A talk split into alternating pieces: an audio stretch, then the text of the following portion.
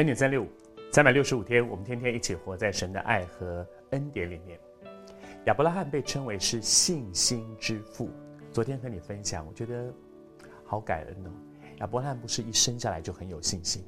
亚伯拉罕如果他天生就是很有信心，我们就很没有盼望，因为我们没有天生就很有信心。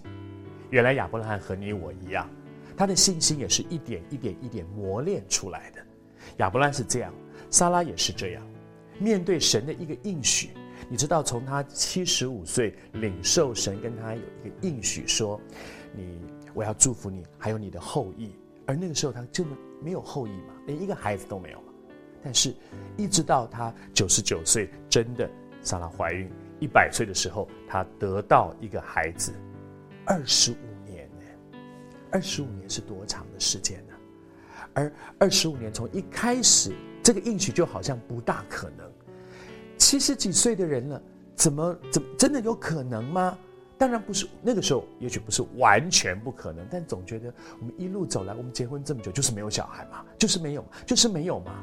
但是现在真的有可能吗？但是是越走越有可能吗？不是耶，是越走越没有可能哎。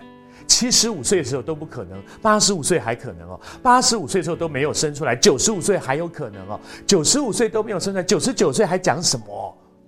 其实从人来看，就是越来越没有盼望嘛。我好喜欢圣经里面一段经文，讲到神跟我们的关系是神体恤我们的软弱。谢谢主。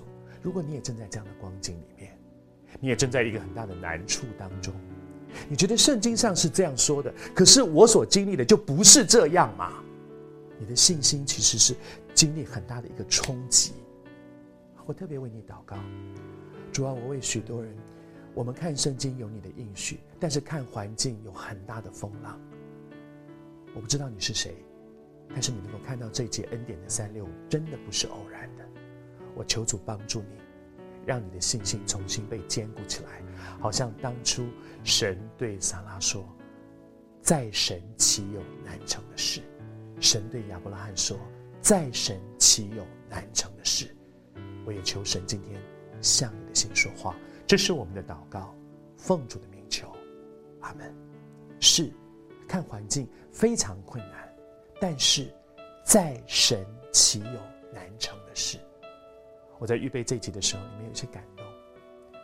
我还是说，你会看到这一节恩典三六五，因为主爱你，主知道你正在面对很大的冲击，很多的挣扎，但是主回答你，在他岂有难成的事，在创世纪里面，撒拉有两次笑。